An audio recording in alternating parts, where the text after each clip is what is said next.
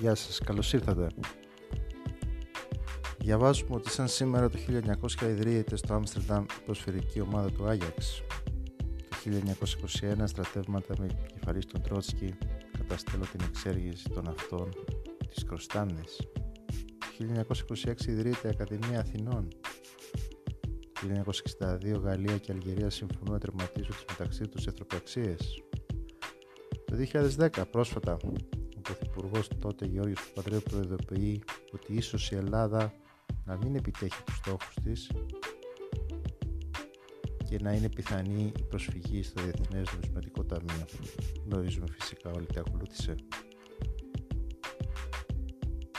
Σαν σήμερα γεννήθηκε ο Γιάννης Μαρκόπουλος το 1939. Σαν σήμερα πέθανε το 1936 ο Δευτέρης Βενιζέλος.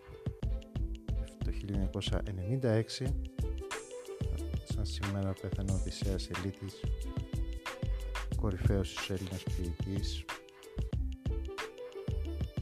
που τιμήθηκε με βραβείο Νόμπελ Λογοτεχνίας το 1979 και είχε γεννηθεί το 1911.